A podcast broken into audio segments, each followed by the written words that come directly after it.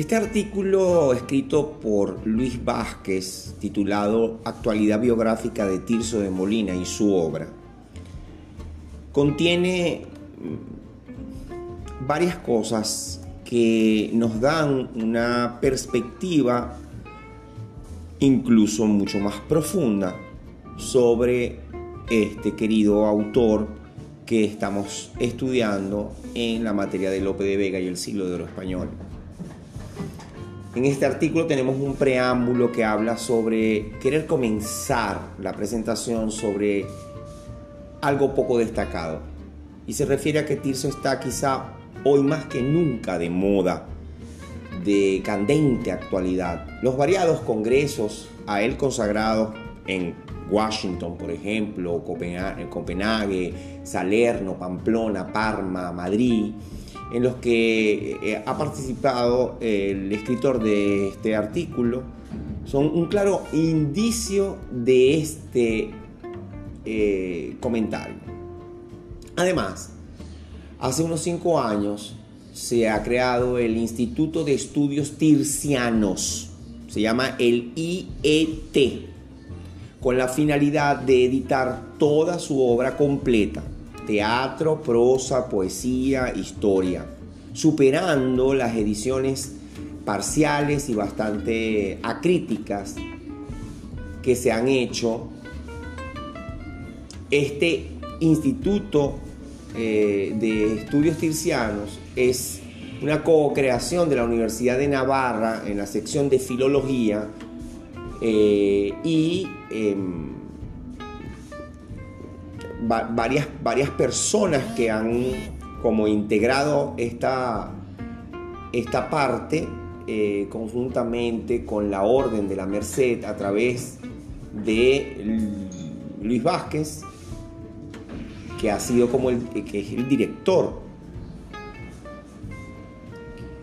Hace un cuarto de siglo de la revista de investigación y de esta divulgación. Estudios por otra parte, con un consejo asesor internacional. Resultado, ya se editaron pues 12 volúmenes con valiosa información. Entonces,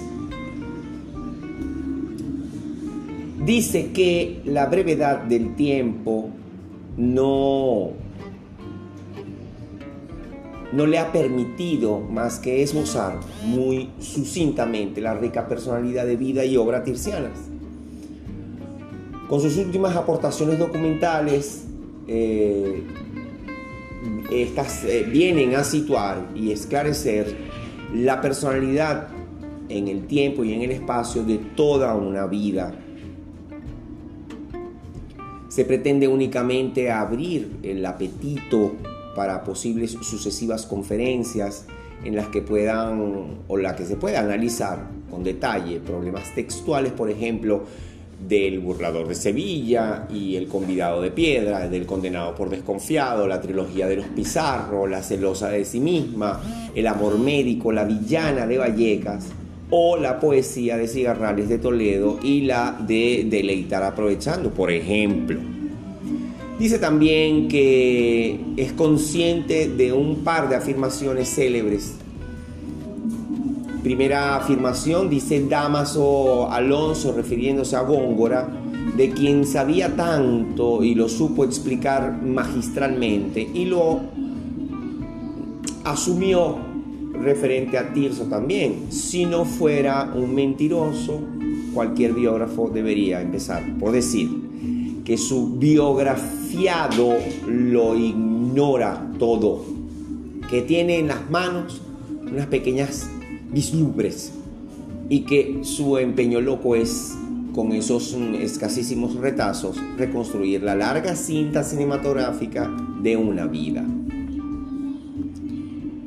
Algunas novedades para la biografía de Góngora y, por otro lado, Recuerdo siempre lo que un antiguo profesor mío, con mucho humor, me decía hace años. Con lo que tú ignoras se podía hacer una buena biblioteca. Y el caso es que eso vale también para usted, querido profesor. Le repliqué. dice Luis. Quiero decir que si estoy en condiciones de ofrecer ciertas novedades, que son mis conocimientos para biografiar a Tirso, pero es indiscutible que la investigación de más de dos décadas dio sus resultados deshaciendo entuertos de falsas afirmaciones que vienen repitiéndose desde Durán, Cotarello y Hartzensbuch, siglo XIX, Blanca de los Ríos, Ruth Lee Kennedy, eh, Gustavino Galent, Margaret Wilson y muchos nombres más que cita acá varios autores españoles como el mismo mercedario Manuel Penado Rey. Manuel Juan Diana, Manuel Fernández Álvarez y otros más que acompañan un gran etcétera. En varios trabajos que andan perdidos por actas de congresos, he ido desmintiendo falsas afirmaciones que recogen eximios autores, incluso en obras de historia de la literatura del siglo de oro. Voy a eximirles, o voy a eximirles, mejor dicho, a ustedes, eh, de esta sarta de errores reiterados. Entremos pues ya en materia, qué bueno. Mis principales hallazgos tircianos. Bueno, la partida bautismal de Gabriel Telles, cuando en 1980 intenté dedicarle a Tirso un grueso volumen que resultó de 799 páginas, con ocasión de un nacimiento impreciso entonces, no conocíamos ninguna partida de bautismo válida, descartada la fantaseosa de Blanca de los Ríos, de San Ginés, eh, en la que no hay ningún Telles, sino un simple Gabriel, hijo de padre icónico, eh, perdón, incógnito, y de Gracia eh, Juliana. Las fechas que se manejaron eran tan desconcertantes que iban desde el año 1570, bueno, hasta un poco más que en tal caso podrían revisar en el material por escrito, no vale la pena traerlas en este momento. Pues bien, como fruto de un programa de investigación en los archivos bautismales, de las parroquias madrileñas, descubrí en el archivo de San Sebastián de Madrid donde se enterró Lope de Vega, la que hoy está siendo aceptada por todos. He aquí la partida frente a la cual existe un antiguo sello orientador, un párroco de antaño, lo que, a ver, sí, lo que fue, lo, fue poniendo pues ante los autores de renombre en el siglo XIX, en el mar, marcó el 1579, Báptico Alonso de la Puebla de Gabriel, Josepe, hijo de Andrés López y Juana Telles. Su mujer, aquí estoy leyendo cómo se escribía en la época, fueron sus padrinos el capitán Greg de Tapia y Doña Franca, y una información que hace eh, que consta allí en, esa, en esos documentos. Dice un poco más abajo, hago constar que del padrino solo encontré un documento.